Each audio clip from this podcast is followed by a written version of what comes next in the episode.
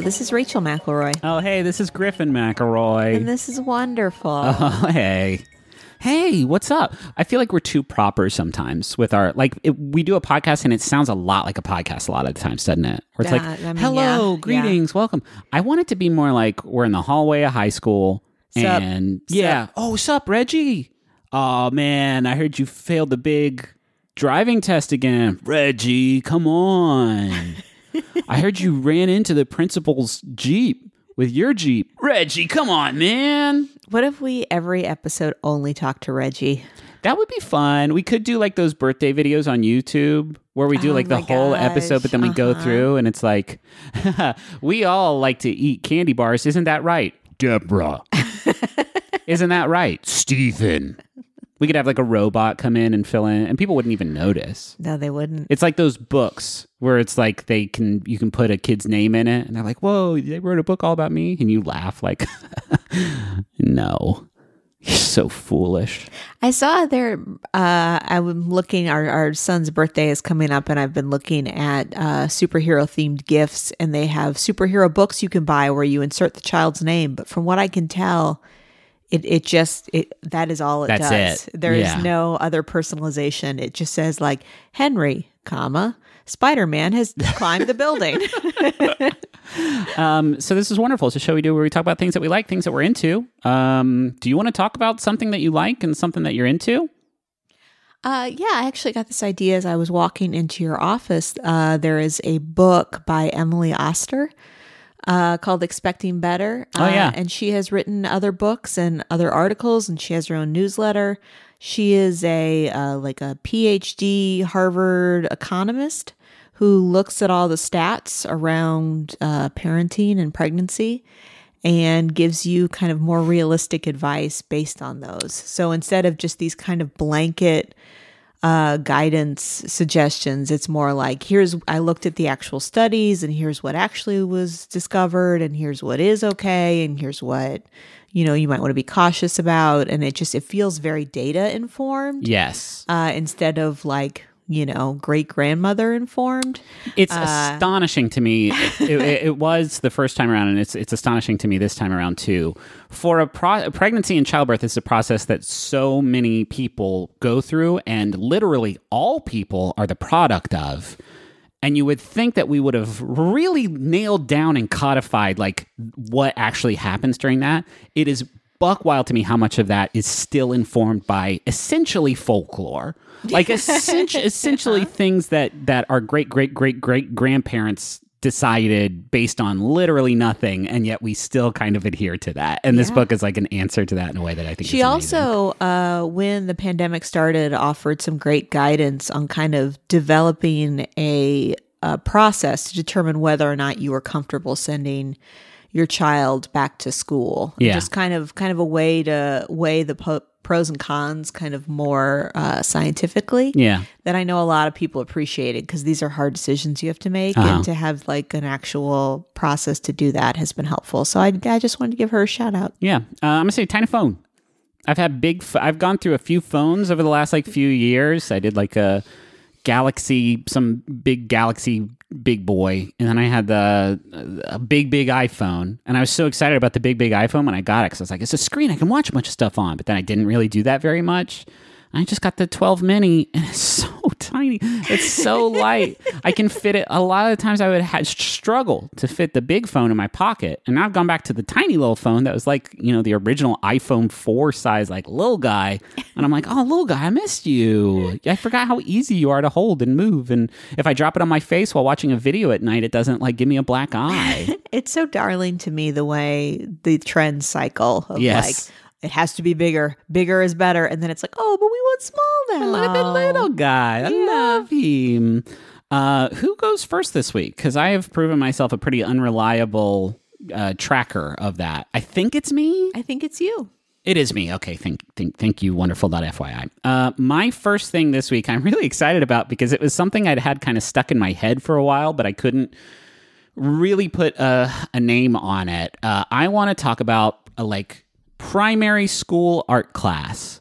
Does primary school describe everything like pre collegiate? I don't think I've ever really known what that term means. Uh, secondary is high school, okay. and so- then post secondary is college. Okay, so I guess elementary through high school art class. Really, I guess elementary and middle school art class. I feel like in high school, by the time if you're taking art class in high school, you have proven some level of proficiency with art in a way that my elementary and middle school experience did not necessarily require. Um, I. I never was like I was always wild about like elective style classes like this, I guess to put it in sort of high school terminology, and it is a disaster that they are not taught or prioritized in in early education anymore. Um because like I was really academically averse growing up, like I did not really care that much about math and science and stuff. Like I wasn't bad at them, but I just like they didn't light me up in a way that art class did, even though I don't really have an artistic bone in my body. Uh, and what got me thinking about this, what got me thinking about like how dialed I was, dialed in I was to art class was Is, uh, how much you want to paint me? how much I want to paint Rachel. And I'm really good at that. Yes. Um, but what really got me thinking about this was a dude named Mark Kistler. Mark fucking Kistler. Do you recognize that name? Do you recognize his his brand at all? I mean, uh, no, I don't think I do. Okay, Mark Kistler was a, a, a basically an art educator who made a bunch of like art lesson videos and had a couple PBS series uh, that we would watch in art class in elementary school um, and middle school, I think, where he would teach techniques. Um, and he had two main shows that he did that taught these techniques. The first was uh, the Imagination Station, which was sort of like a general, like kid friendly, like you know, here's how these different, here's how to do perspective, here's how to do these different things. His other show was called Commander Mark's The Secret City, and this show fucking rips. And it, I, I watched some episodes of it on YouTube because there are some, and I had like, I'd forgotten about it. It was like deep, deep, deep down in the memory banks, like teetering on the edge of oblivion of me just forgetting about it forever. Um, so Secret City was took place in this weird sci-fi fiction where Mark Kistler played Commander Mark, who was like a space commander who was exploring these cities that he would draw. And every sort of drawing would take place on this huge, like whiteboard sized canvas. And in each episode, he would focus on a different technique, like shading and, and perspective. And he would focus on teaching drawing 3D drawings with these like dynamic drawing techniques like forced perspective and and uh, and and shading and things to sort of simulate 3D illustration. He would do this by adding more and more things to this one enormous drawing of a secret hidden space that he would just kind of improvise as he went along. And there were other kind of like space creatures, sci-fi creatures who would like chime in every now and then. And to me, as somebody who was not particularly artistic and was not very capable of you know, recreating his techniques that he taught in these videos, but watching somebody draw a map of like this futuristic city from nothing or like this secret underground like tunnel world was to me like the coolest shit in the entire universe. Yeah, that sounds incredible. I I have never heard of this, but I can see why it would appeal to you because a lot of what you do in early art classes, you just try and recreate things that exist. Yeah. So this idea that you would use it for like world building, I can see would be so cool. super cool. Um, and I would encourage you, like, if you if you're around my age range, the 33 year old sort of group, and you had art classes in in your early education, I encourage you to to search on YouTube for Mark Kistler because uh, watching these videos like really, really, really hurled me back in time in a way that very few things are capable of doing. Um, I really like the idea of teaching art techniques rather than teaching just sort of general like okay kids sit down here's some red paint and some yellow paint and mix them together and that's orange you just got arted and more like here's how you can have the tools to draw whatever the hell it is you want to draw Yeah, I don't ever remember learning technique. I Yeah. feel like the class was always like, "Here's a thing, make it," and you Express kinda like, yourself. Well, I guess I'll see what I can do. and having those techniques be based on these fantasy and sci-fi worlds oh my god oh my god i loved it so so so much That's really brilliant. Yeah, I always kind of worshipped. Uh, well, I don't want to say always. I've definitely had some bad art teachers, but I will say that that is a profession that I always admired. Oh, for sure. I mean, you went to art camp, didn't you? And Yeah, you, every summer. Yeah, and so like you, you definitely had a lot of exposure to this. I will also say, like, I, uh, you know, talking in general about art class, I also did really like the just go make a thing thing because, like I said, like I didn't take a lot of pride in my academic work necessarily. Um, I, but like, I remember very, very distinctly when I started thinking about like early art classes, like the projects that we would work on for like a whole week. Like, uh, I remember very clearly making a paper mache mask of my face and painting it, and it looked so bad. Like it looked so terrible and it hurt quite badly to take it off of my face after I sculpted it on there. But at the end, having this thing that I made, having this mask that I made and painted, and it was an, unlike anything else anybody had ever made in the whole world and history of time. Like that was so appealing to me. Like that was so so so cool to me. And I would come home from school, my parents would be like, "What did you do at school today?" And I wouldn't remember like, "Oh, you know, we read, you know, uh Red Badge of Courage. We read Johnny Tremain." I would be like, look at this shitty mask I made. we would use uh, clay, not like on a sculpting table, but just sort of like molding clay that you could then sort of like glaze and bake and have like a really rough shod little cup. And again, like I would be like, "Hey, I finally cracked, uh, you know, the order of operations of math today." But screw that! Look at this tiny little cup I made. So no part of you ever like wanted to be an artist. You just always kind of enjoyed it. Oh, I think there was definitely a part of, and this was the great thing about having these art classes is that like everybody that I went to elementary school with doodled, and everybody drew, and everybody like, no matter like where you landed on the like popularity social spectrum of of that school, like you you were interested in some regard in art, uh, and I don't think that's uh, like something that you can accomplish with the way that art is currently kind of uh, built into the core curriculum. There's the I'm sure I'm you know all about this because you're like in it. Um, but a lot of art education in schools these days takes uh, place in the form of arts integration, which is about like integrating visual or performance elements into the everyday curriculum of math and language and science and all all of those things, which benefits in a lot of ways the core curriculum, right? Because it makes students pay closer attention to math and science and and mm-hmm. engage with it in a way that maybe they wouldn't without that artistic thing, but it doesn't necessarily build up the art education side of things. It, it uses art to benefit core curriculum instead of the other way around. Now, I have an exact example of this when I was in high school. We were told to make a an alternate cover to the book Grapes of Wrath in our English class. Yeah. And I remember being like, okay, not really understanding what was happening or why we were doing it. And Yeah. just being like, well, this is fun. Well, and ever since the emphasis was placed almost entirely on standardized test scores and No Child Left Behind came along and more or less made it prioritize that, uh, arts education has been slashed, right? The budget for National Endowment of the Arts in, in with regards to like how it would benefit schools has been slashed. And so there's not much room for art and music classes and stuff like that. And that's where you get things like arts integration and saying like, oh, I hope that's enough.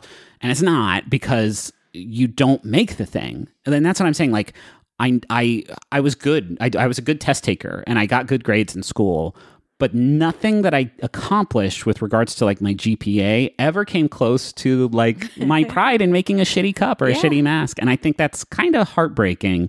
Uh, this is kind of a two in one because I I genuinely love the things that I did in art class, but most of all, Mark Kistler out here. Everybody, regardless of whether or not you grew up watching him, watch some of The Secret City. First of all, it's got that '80s PBS aesthetic that I am like so crazy about, but also just like watching this weird mustachioed jumpsuit wearing spaceman like drawing basically like sci-fi Fraggle Rock is like absolutely the coolest shit in the whole world. So that that is my first thing. Okay, my first thing is a little themed in that it is the floating character balloons in parades.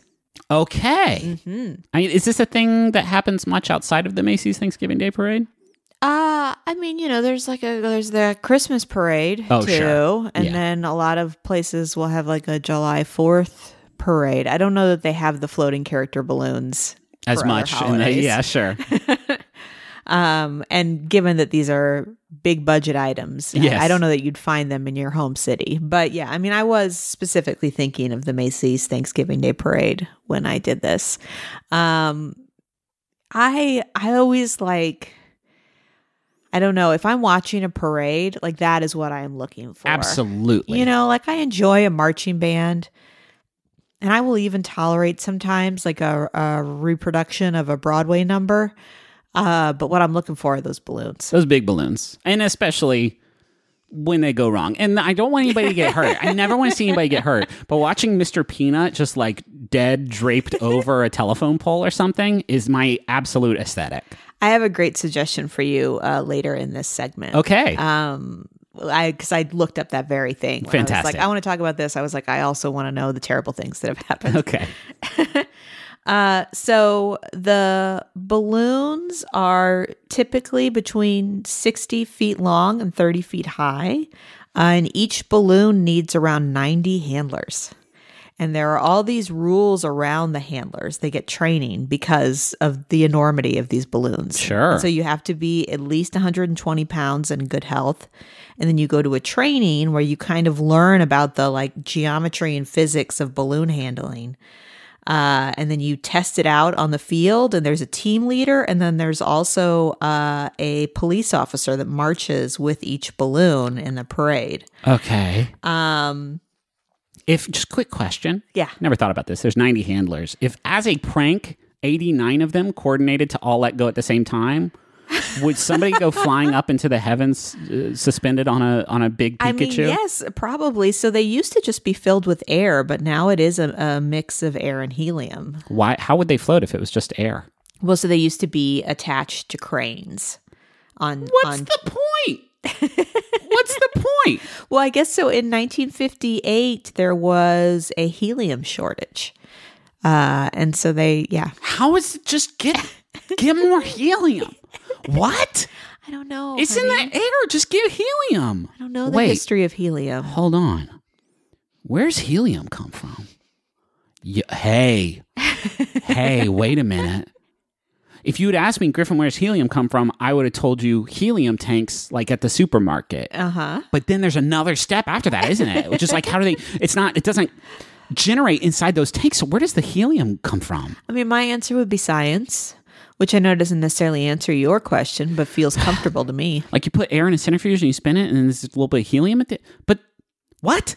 Where does helium come from? Nobody knows. Farms? Farms?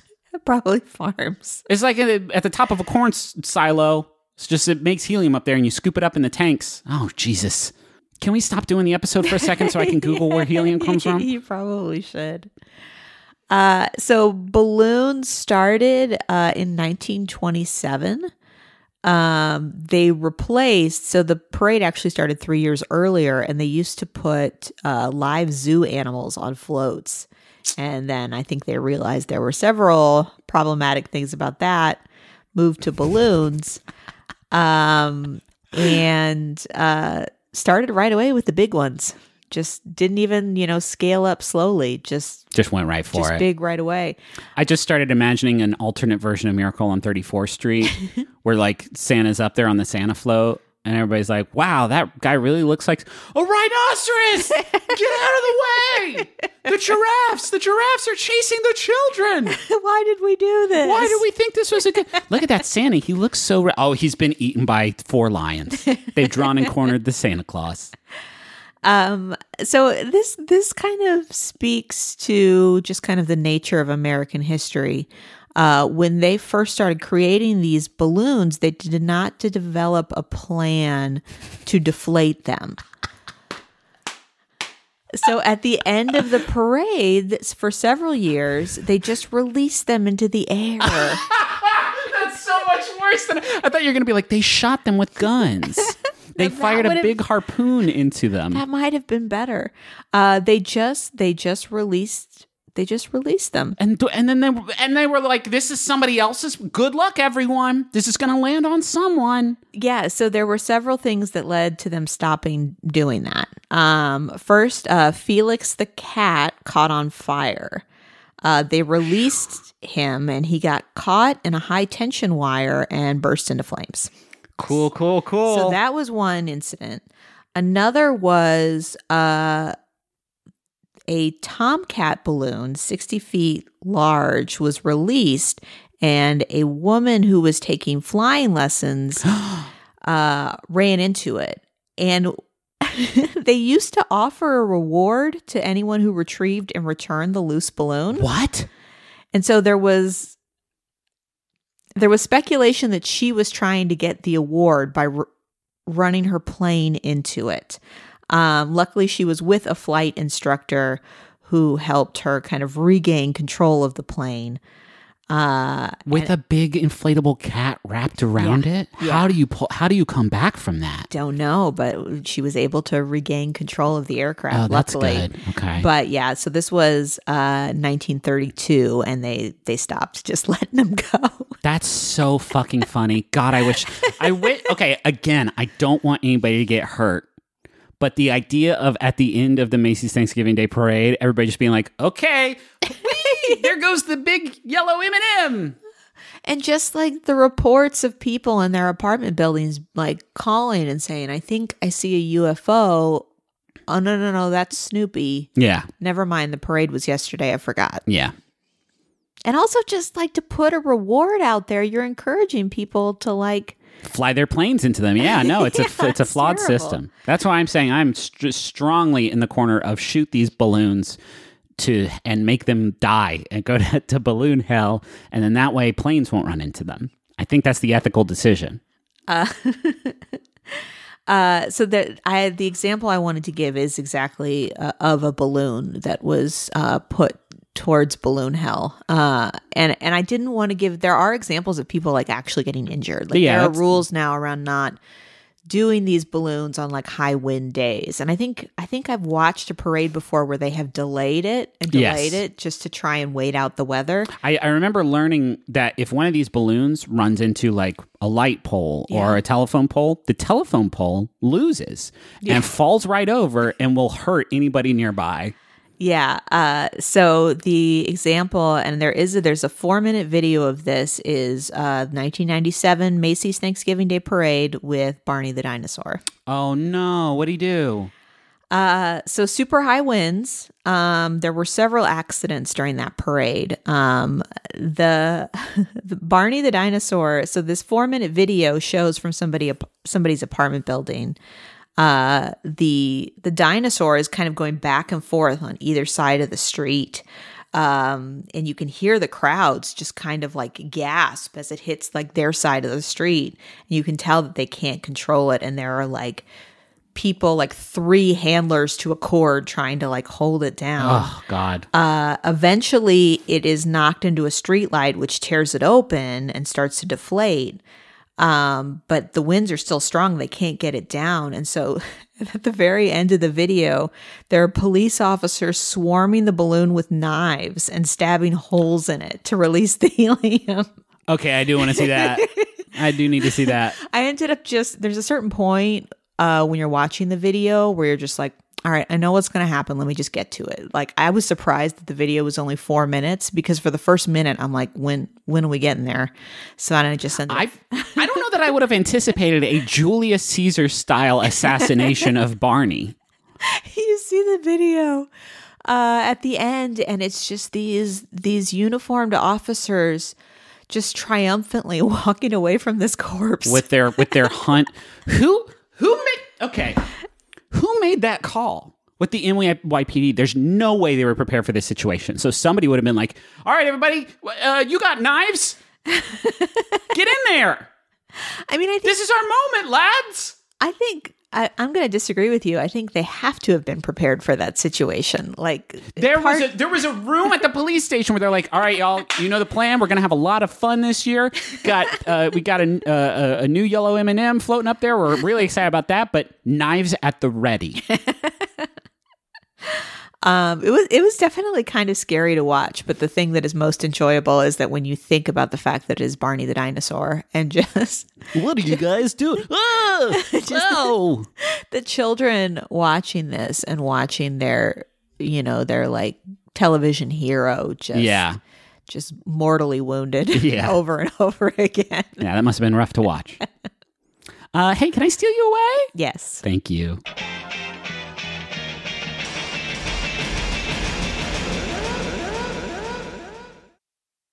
Griffin? Yeah. You know it's a shame? Mm, what? Is that when you order uh, meals to be delivered to you, they can only be for dinner. That's true because of the law. But wait, wait, what's this coming across our desk? The law is different now.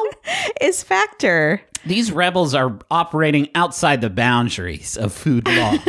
Factor has breakfast. They have midday bites. They have smoothies. Uh, there's lots of stuff you can get with Factor. What other things can you get with Factor? well, I'm looking at this menu right now. They got a lot of tasty little options for you. I'm talking about artichoke and spinach chicken with roasted zucchini and tomato butter. Did you even know that butter could be tomato? Not me. Shredded chicken and loaded mashed taters with I changed the word. They say potatoes, but I said taters, precious. With mushroom gravy, smoked cheddar, uh, bacon, and parmesan broccoli. Uh, this this menu is out of sight, and my mouth is just watering looking at these glossy JPEGs of tasty food. So head to factormeals.com slash wonderful50 and use code wonderful50 to get 50% off. That's code wonderful50 at factormeals.com slash wonderful50 to get 50% off. it can be intimidating trying to roll with the console cowboys in cyberspace. Um, there's always the worry that maybe they know something that you don't vis-a-vis um, website design or website functionality, and you think that I could never be that. I could never be among their illustrious ranks. Griffin, if I wanted to build a website where I ranked my favorite episodes of Ghostwriter, would I be able to do that? Well, first of all, it would be the same list as everybody else's with the Julia Stiles episode at the top. But yes, you can do that with Squarespace. It's the all in one platform for building your brand and growing your business online. Every Squarespace website and online store comes with a suite of integrated features and useful guides that help maximize prominence among search results. Do you want to have special functionality, like maybe a members only VIP club section of your website? You can do that. Do you want to sell stuff? Yeah, you can do that too. Do you want to have an online scheduler so that people you can you can sell uh, your time? Yeah, you can do that also. Anything is possible. That's um there for the commercial, the Super Bowl commercial they had. That was my voice yelling, "Anything is possible." In the background. Wow. Yeah, not a lot of people know that. Hey, head to squarespace.com slash wonderfulpod for a free trial. And when you're ready to launch, use offer code wonderfulpod to save 10% off your first purchase of a website or domain. We got some Jumbotrons here, do we? This one is for future Sam, and it's from Past Sam, who says, Hey Sam, it's Past Sam. When you're hearing this, you've either just started your last semester of your bachelor's degree or you're finishing it up. Listen. You don't give yourself enough credit for the work you've done, and I am so proud of you. I hope that everything is going well and this message from your favorite people finds you happy. Uh, congratulations on that bachelor's degree. You know, for the longest time, I didn't know what that meant. And my idea of what it did mean was so cartoonishly wrong. I thought it was just like a, like, a thing for like single folks to go and learn a little bit of you know pre med or whatever. Um, but that ends up not being the case, and uh, I'm not a particularly intelligent man.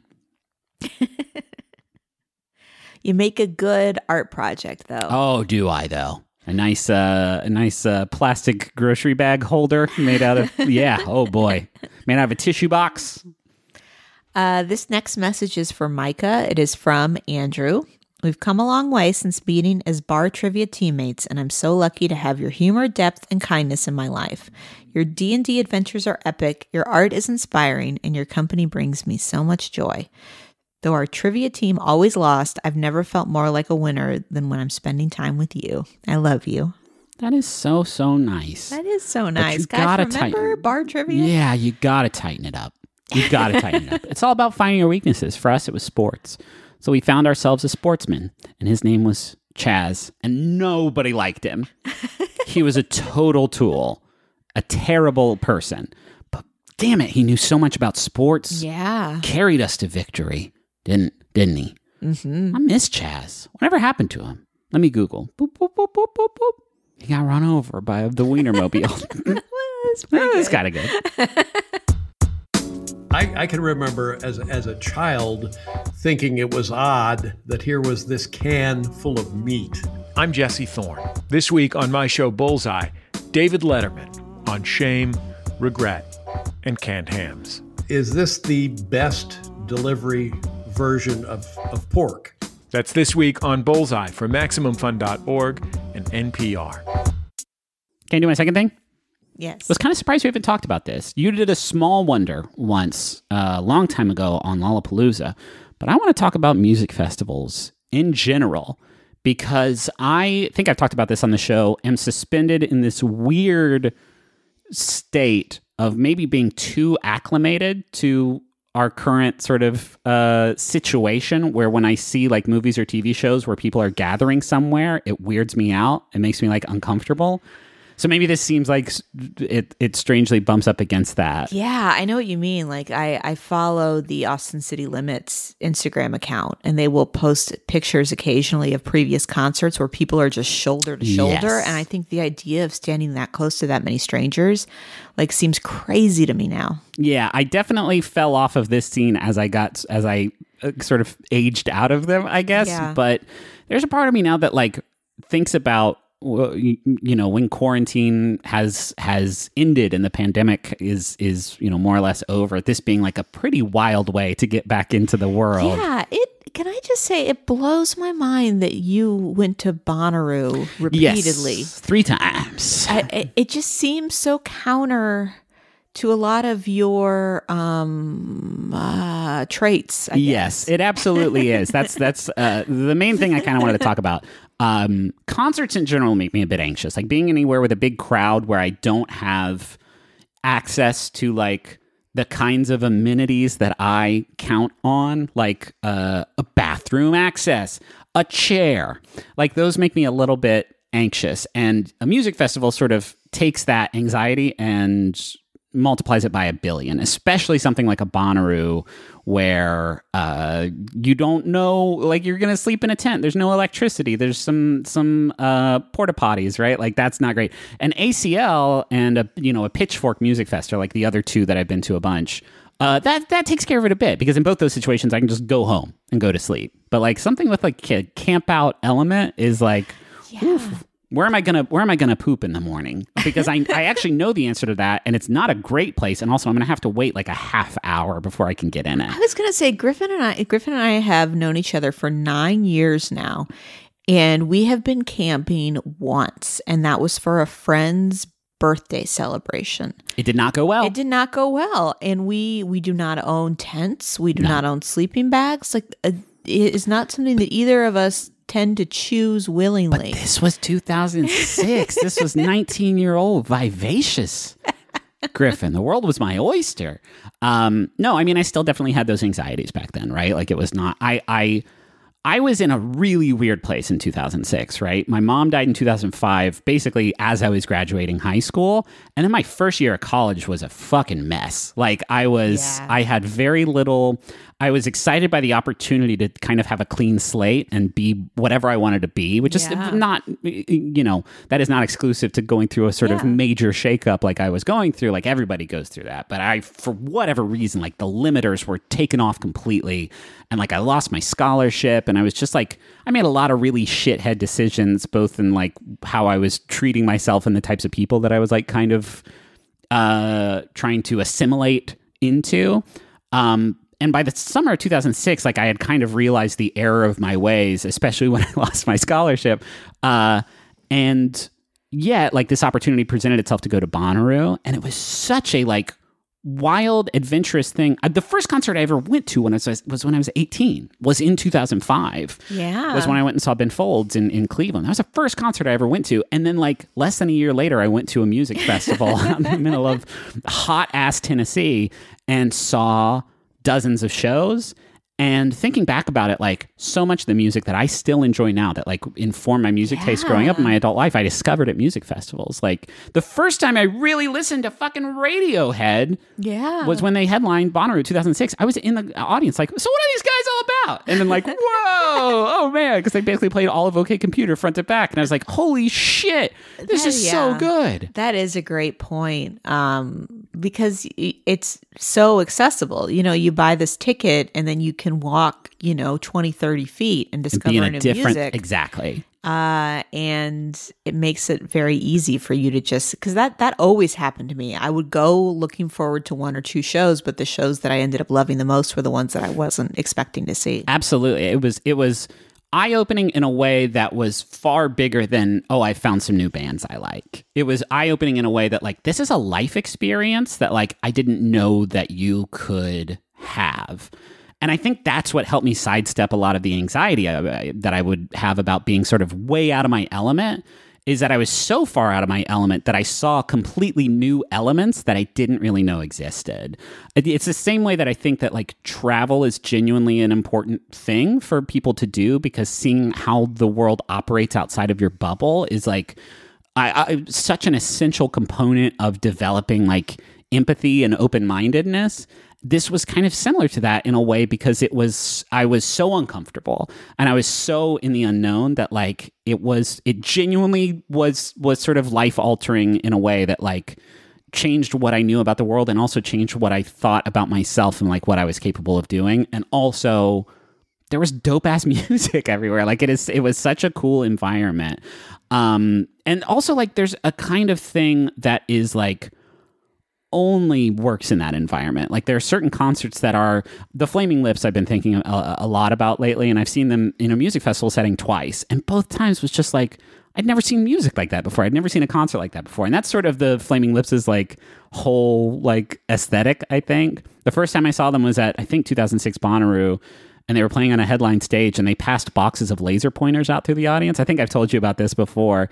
And they just pumped this fog machine out so that like you're shooting lasers through the fog and like making your own sort of like disco display. But at one point the words shoot Wayne appear on stage and he pulls out this huge parabolic mirror and just like refracts all of the lasers back into the audience. Yeah. And you know, stuff like that. There's a lot of like side uh, attractions at, at a Bonnaroo and at, at a, uh, other festivals, but I feel like Bonner was sort of like designed for it like the sonic forest which is just this huge field of pylons that you walk through and as you touch them they like make different noises. And the silent disco which has like spread far beyond music festivals at this point where there's a dj playing into wireless headphones and so everybody's dancing but to the outside observer it's like completely silent and everybody's dancing to nothing. Those things are designed for very high people i think. People who are very high on drugs which fortunately for me back in my late teens and early 20s i was one of them so it was like enjoyable in that way but like stuff like that, I saw Beastie Boys play with Nas in like one of their like last performances, uh, and that was like a thing. I'm, it, you know, now in the future, like very grateful that I had the chance to experience, and back then was like out of my fucking gourd. Yeah, you know, you're you're describing it, and it's making me think about the fact too. Like both you and I didn't get a chance to travel internationally until we were in our like mid 20s. Right. You know? And so this was kind of an opportunity to experience this kind of feeling of travel, you know, in in in the United States. Yeah. Like there's something about going to a music festival that feels like going to a different country. I think what we're talking about, and I can probably generalize this feeling beyond travel or music festivals, because I also recognize like I was uh you know, I was very fortunate that I was able to do this. I had like a part time job that I was able to save up money and, and spend basically all of it uh, on Bonnaroo. Um, but there's this, not to get too like out there, but because this will for sure make it sound like I'm uh, high at Bonnaroo, but there's like this weird subconscious collective like level that I feel like at a really good concert you can you can get on of just like this like everybody's kind of at the same place right now and there's this like kind of unspoken energy that we're all tapped into. And i think you can get into that with with travel like finding new parts of the the, the world and seeing like how other people deal with that energy or whatever. But like at this kind of environment at a at a Bonnaroo at a big uh, you know arena music festival where everybody's into the same thing like you can get that at concerts everywhere. I feel like at a good music festival it's designed to elicit that. And that's such a special thing. Like that is such a, a, a genuinely i scoffed at people who talked about that kind of thing going to like a Phish concert or a grateful dead concert or whatever jam band shit. And i still am not a big jam band fan but like i for sure get it. I for sure get it after going to something like this. And i would encourage like anybody going through you know a particularly transitional period of your life to like do some weird shit that you don't think you would like at all that has the potential to be like huge for you in that way. Um, so like again, like the thought of going to a Bonnaroo now at 33, like is not uh, appealing at all. The thought of having two kids and trying to make something like that work is, uh, I can't process the math behind it. Uh, but like an ACL, like a music fest that is more sort of approachable and uh, I don't know, infrastructurally sound Yeah. is something that I am. I didn't give a shit about last year or a couple years ago, but now like I miss being a part of that sort of collective, you know, subconscious sort of realm. Um, yeah, well, yeah, and that like creative space. you Yeah, know? sure. Like that's that's a very cool cool thing to be a part of. Yeah. What is your second thing? Uh, my second thing is short. Uh, Martin Short? So fucking funny. uh, no, my my second thing is is very unique to me, probably, but I imagine some listeners will relate, and that is in laws. Oh yeah. I um, as everybody who listens probably knows, I'm I am pretty fortunate. Uh-huh. uh, and that I have a, a good group of in laws kind of in my corner. Um, but I think for me, as an only child with like, you know, a pretty small family, uh, it was really exciting to like be a part of this family and, and have the opportunity to like be an aunt, you Yeah. know, and to have like brothers in law and sisters in law and all that stuff. Right. Uh, and I think, uh, you know it's it's it's like people always kind of talk about their in-laws in kind of a negative way and i can understand why people would have that circumstance um because a lot of times you are with people that have very different beliefs and and you know outlooks than you do uh but for me it was just something that i just always felt very fortunate for to have that like bigger family kind of baked into getting married Yeah. It's kind of it, it. It almost reminds me of the stuff I was just talking about. Of like, whenever you do a sleepover at somebody, one of your friends' houses, you're like, "Oh, this is how your family does things." this is like a very permanent version of that. That can be very exciting when it's not like terrible. Yeah, yeah, and to have these kind of like traditions baked into it, and Yeah. also to have this kind of resource to find out more about your partner. Yeah. I mean, that was like the first time that Griffin brought me home for Christmas. I just remember just basically interviewing your dad, be like, "Bring, bring me all the Griffin materials." Well, I also feel like there's a certain very common type of in-law that like is so excited to dump that on people. Yeah. Like uh, all of my family and yeah, uh like the Smirls. Like I feel like Mary Smirl, uh, Justin's mother-in-law, like rolled up on you the first time she saw you. Like you got to see this dude as Horton and Seussical. I'll change your shit. Yeah, and I, I think I mean that's another example of of what a like unique circumstance I had was that I was not I was not ever tested. You Yeah. know, like the in laws were not like demonstrate your worthiness. Yeah, sure. it was more like, oh my gosh, Griffin brought somebody home. This oh, person. Oh, you are being viciously tested. you may not have realized it because you did really well on the test, but oh my, you were on the rain slick precipice of just being completely jettisoned.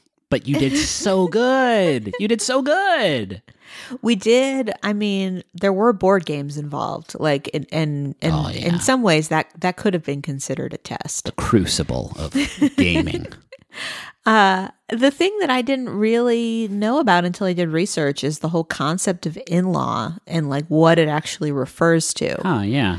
Uh, so I always assumed, and I think a lot of people assume that it is just like you enter into this like legal partnership with your partner when you get married, and that gives you legal ties to their family.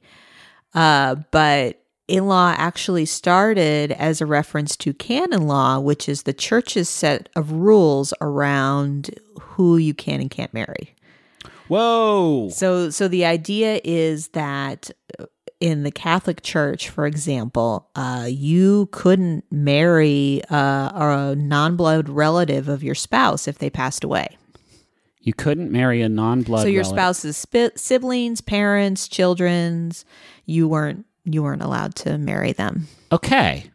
So so father-in-law was was a way of saying like, hey, going forward, if This things, is your if things father. don't work out like this, I never can't- knew that. Yeah. hmm Uh, it also used to refer to step siblings, step parents. So, so a father-in-law could either mean your spouse's father or your mother's new husband. Huh. So people used to say like if if your mother got remarried, that that would be your father-in-law. But they've since stopped saying that as much. Because it's very confusing. It is very Yeah. confusing.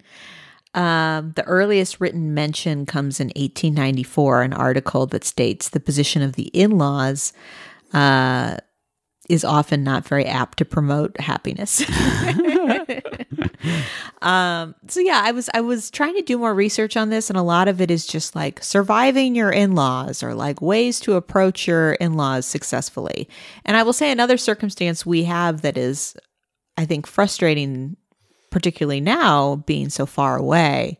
You know, if we were in a everybody loves Raymond situation and it was like a That's every, the dream. like an everyday popover, Yeah. I might feel different. uh, the distance, I think, makes it seem more special to me because it, you know, is usually like happy, happy circumstances that that we Yeah. get to get to see our extended family. Um, but yeah, I just I feel really fortunate for it. I think it is it is a way to kind of exponentially grow your family, and if you're lucky, they are people you like being around. Yeah, absolutely. I love my in laws too. I have to say, I feel like they listen, but David and Linda are crushing it. They keep it the so thing. real. Like I don't have any brothers or sisters, so like when you met my parents and like you know a few of my aunts and uncles, like that. That That's was it. No, you got a way better deal. Because just for the money, for the money, you got way more sheer tonnage of in-law. when I think about how complicated it might be trying to navigate all the time, if I also, you know, had siblings and extended family, it would be tricky for us to kind of manage. But as it is, it's pretty, it's pretty stress free. yeah. which is nice. Yeah. Um, hey, can I tell you what our friends at home are talking Yes. about? Well, how about this one uh, from Anna? This one's from Anna, who says, I recently taken up tap dancing again by following video tutorials, and my small wonder is getting all the steps right in a combo for the first time. I bet that's cool. I bet that feels Oh, I love real good. that. I love that. You know, I so I took dance classes when I was a kid for a very long time. And tap shoes, I feel like my family was always worried would damage the floor Oh, in yeah. some way. Uh and so I it was very hard to practice at home because it Oh, yeah. was like, uh, are you tapping? God, you gotta if you. But I understand. Like you go to Savion Glover's house, and it's like a bomb went off in there. it's horror. It's like he's been sword fighting in there. It's it's untenable.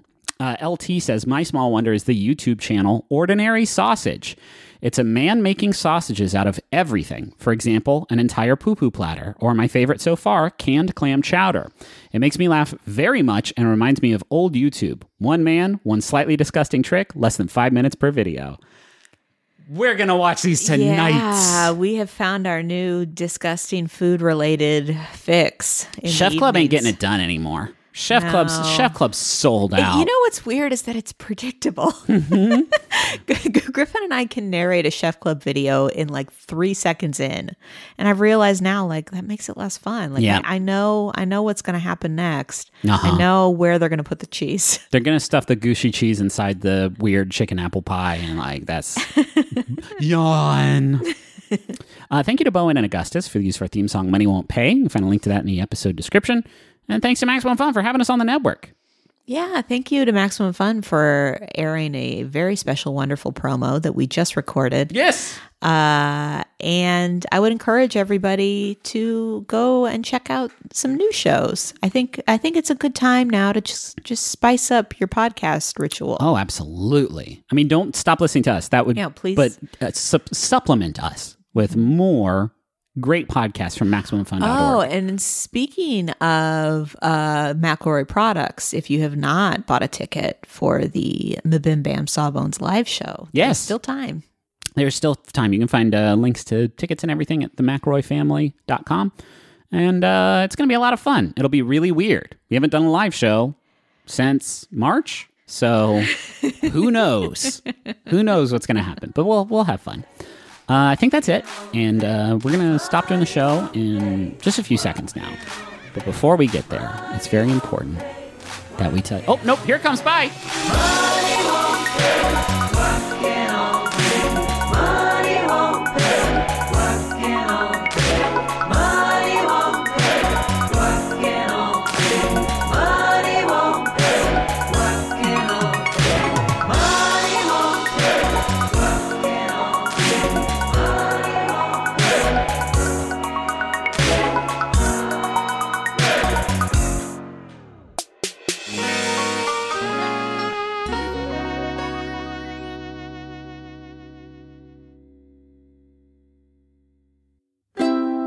MaximumFun.org. Comedy and culture. Artist owned. Audience supported.